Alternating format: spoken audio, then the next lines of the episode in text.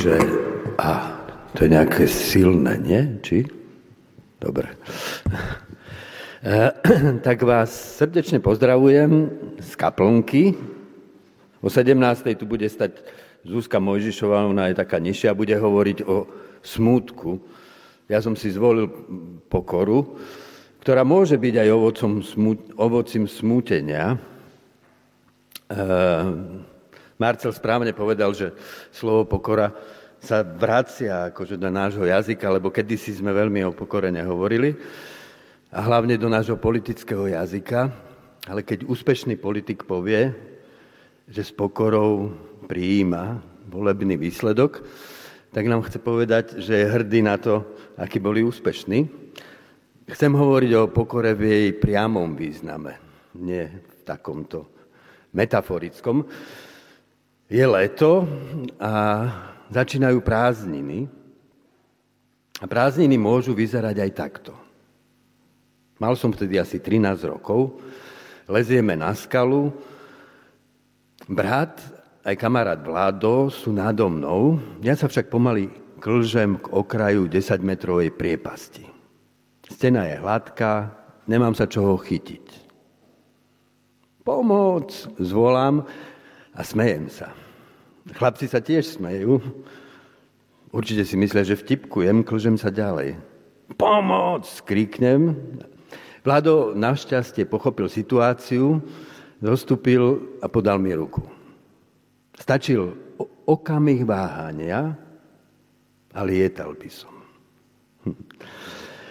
No už sú chvíle, keď už nič nemám v rukách. Všetko závisí na tom, či niekto pochopí, zmiluje sa a podá mi ruku. Koľkokrát v živote som potreboval tú pozornú ruku zmilovania. Nuž, múdrosť v nás rastie pokorou. Od posudzovania nás vedie k zmilovaniu. Toto je naša téma. Neviem, kto ma poslal na svet. Neviem, čo je svet. Neviem, čo som. Žijem v strašnej nevedomosti všetkých vecí. Vidím úžasné priestory vesmíru, ktoré ma obklopujú. A som prikovaný v jednom kúte tejto nesmiernej rozlohy, no neviem, prečo som postavený na toto a nie na iné miesto.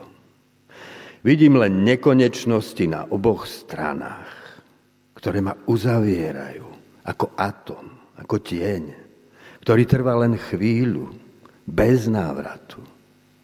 Viem iba toľko, že musím umrieť. Ale čo najmenej poznám, je smrť, ktorej neuniknem. Takto Pascal opísal rozpor, okolo ktorého sa utvára text žalmu, ktorý sme čítali. Napätie medzi vedomím nekonečného bytia a vedomím vlastnej konečnosti. Autor žalmu ho pred nás stavia ako dve protikladné tváre Boha. Boh ako domov, Boh ako hnev. Pane, býval si našim príbytkom z pokolenia na pokolenie. V akom zmysle by Boh mohol byť našim príbytkom, domovom, človeka. Slovom domov označujeme neviditeľné ohnisko, vďaka ktorému sa svet stáva našim svetom. Rozptýlené javy života sa v ňom viažu a nadobúdajú pre nás zmysel. Na životný priestor sa utvára okolo hodnôt, ktoré v nás utvárajú človeka. Okolo pravdy, v nej rozlišujeme klam od skutočnosti, okolo lásky, v nej rozlišujeme dobro od zla, okolo slobody, v nej si osvojujeme zodpovedné a tvorivé konanie. Domov človeka je tam, kde platia tieto hodnoty. Ak zo života zmiznú, mizne s nimi aj človek. Zostáva iba beztvarý chaos. Viktor Frankl taký stav nazýval existenciálnym vákuom. Ľudskosť má svoj pevný stred Bohu. Ríša humanity sa opiera o horizont absolútnych hodnot. Keď z horizontu odstránime poslednú stopu Boha, človek mizne. Redukuje sa na psychobiologický stroj. Všetky hodnoty, ktoré ľudskosti dávajú zmysel, sa budú javiť ako ilúzie. Žiadne poznanie, iba slepé procesy v mozgu. Žiadna láska, iba hormóny, pudy a inštinkty. Viktor Frankl to vysvetľoval na príklade perspektívy. Nič? Aha, dobré. Predstavte si renesančný obraz. V priestore obrazu sa veci radia do perspektívy. Ohnisko, v ktorom sa tá perspektíva zakladá, je však mimo obraz. Priamky, ako hovoríme, sa pretinajú v nekonečne. Podobne svet ľudského ducha má svoje ohnisko v Bohu. Nemožno ho však nájsť vo vnútri obrazu, ako vec medzi inými vecami. Je mimo priestor a čas vo väčšnosti. Zaklada perspektívu, v ktorej veci človeka nadobúdajú zmysel. Boh je medzi nami, tak povediac, inkognito. Pod menom pravda, láska, sloboda. Každý akt poznania konáme v perspektíve, ktorá sa upína vzťa- ku vzťažnému bodu pravdy. Tam, kde sa dvaja stretnú nad otázkou poznania, v ich stretnutí je prítomný ten tretí, pravda nad nimi. Ona je základom ich stretnutia. Každý akt milosrdenstva sa upína k vzťažnému bodu lásky. Jediný čin milosrdenstva, napísal Pascal je viac ako celý vesmír s jeho hviezdami. Lebo zatiaľ, čo prvé patrí do rádu prirodzeného, druhé patrí do rádu nadprirodzeného. No už v tomto zmysle je Boh domovom ľudskosti. Žalm nám však predkladá i druhú tvár. Boh hnevu. Nie je to tvár je to skôr jej odvrátenie. Stojí v protiklade k Bohu domova. Predstavuje zmar všetkého, čo životu dáva zmysel. Boží hnev? Stojím nad postelou trpiaceho priateľa. Mám a za tom trpiacom človeku vidieť bezmocnú obeď Božieho hnevu? Hnev všetci poznáme, z ľudskej skúsenosti. Hnev je prejavom agresivity. Rodí sa z frustrovanej vôle, ktorá nevie presadiť svoj zámer. Môže byť Boh frustrovaný? Nemá zda sílu presadiť svoju vôľu? Ako by sa mohol hnevať všemohúci na nemohúceho a vševediaci na nevediaceho? Ľudská reč o Bohu je vždy symbolická. Aj hnev Boží je symbolom. Označuje ľudskú skúsenosť Božej neprítomnosti. Božie mlčanie. Čas života je ako čas nočnej stráže, píše zálmista. Z rána rozkvitá a rastie, večer vedne a usícha. Od tvojho hnevu hynieme. Všetky naše dni miznú v Tvojom hneve. Roky sa nám končia ako vzdych. Táto skúsenosť, túto skúsenosť pominuteľnosti žalmista nazval Božím hnevom. V jeho texte sa táto skúsenosť pominuteľnosti spája s vedomím previnenia. Kladeš si naše viny pred seba. Tajnosti do svetla svojej tváre. Tma smrti sa žalmistovi zjavuje v márnosti vôle, ktorá sa previnila. Zatemnený srdca, v ktorom prevládla beznádej a vôľa k zlu. Hrôzu tej opustenosti vníma žalmista ako svoj konflikt s Bohom. Konflikt, hnev, Naši predkovia absurditu bytia cítili ako hnev Boha. Moderný človek ju pociťuje ako svoj hnev na Boha. Chce Boha zo sveta odstrániť. Nož je tu rozpor medzi zmyslom a nezmyslom. Boh domova a Boh hnevu. Stvorenie odráža Boha svojou krásou a harmóniou, napísala Simona Weil. No prostredníctvom zla a smrti, ktoré v ňom prebývajú, a prostredníctvom neúprostnej nevyhnutnosti, ktorá mu vládne, stvorenie takisto odhaluje neprítomnosť Boha. Ako človek viem, moje bytie nepochádza zo mňa. Som ako mesiac, zrkadlím svetlo, ktoré sa vo mne odráža zo slnka. Mesiac má polovicu tváre zatemnenú.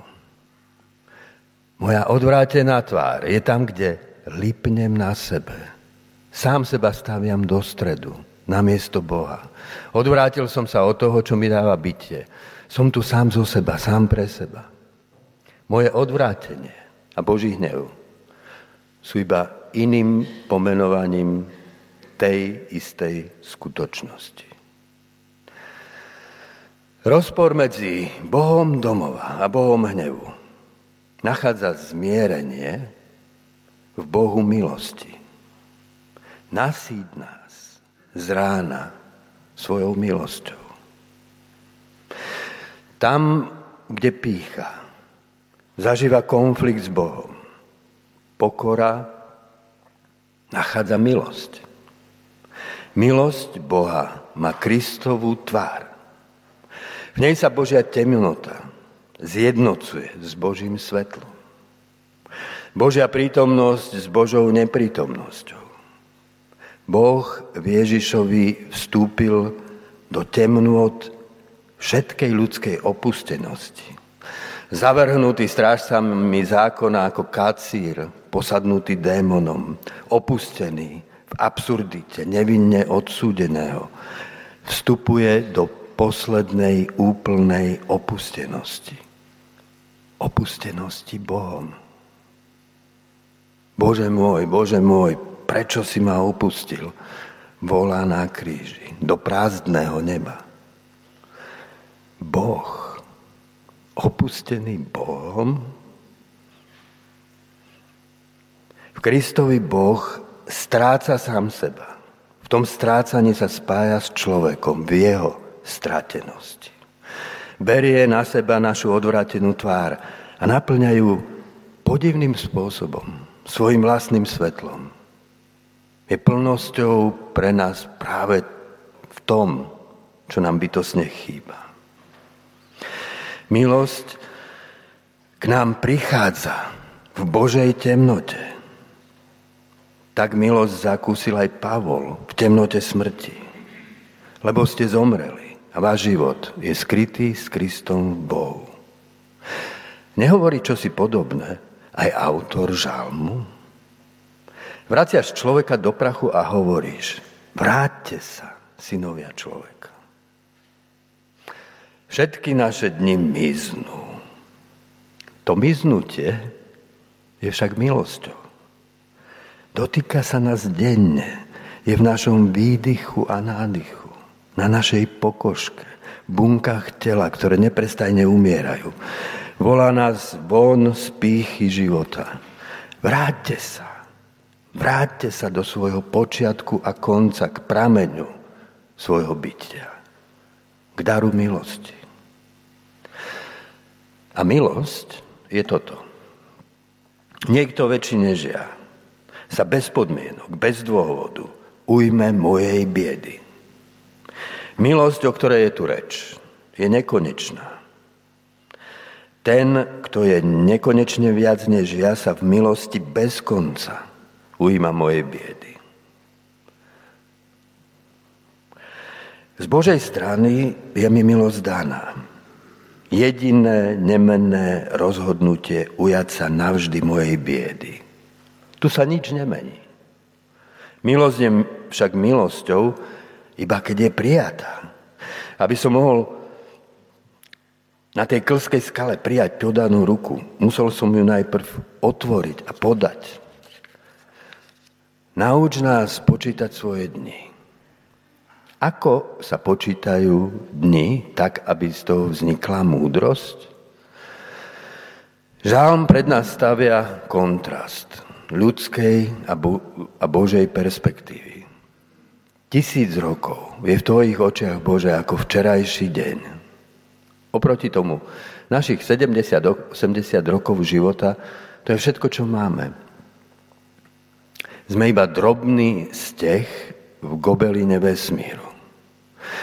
Zmysel tej nepatrnej nitky môžem tušiť iba ak vnívam celý gobelin. Kým sa sústredujem iba na svoju nitku, nemôžem vidieť vzor bodkaný do tkaniva vesmíru.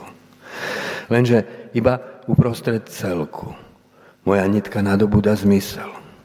Odstupujem od detailu, aby som uvidel celok. Ako maliar. Kým je príliš blízko obrazu, vidí iba temnú škvrnu, nezmysel. Keď odstúpi, uzrie úsmev, ktorý sa na neho splátna usmieva. Obrázky boli vymenené, nevadí. Tie ruky mali byť predtým. Tak.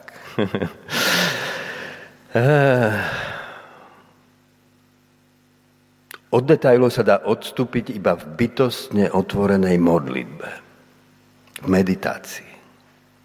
Opúšťam sám seba, svoje úzke hľadisko, uväznené v čase. Odstupujem do Božej väčšnosti, do milosti v tvári Krista.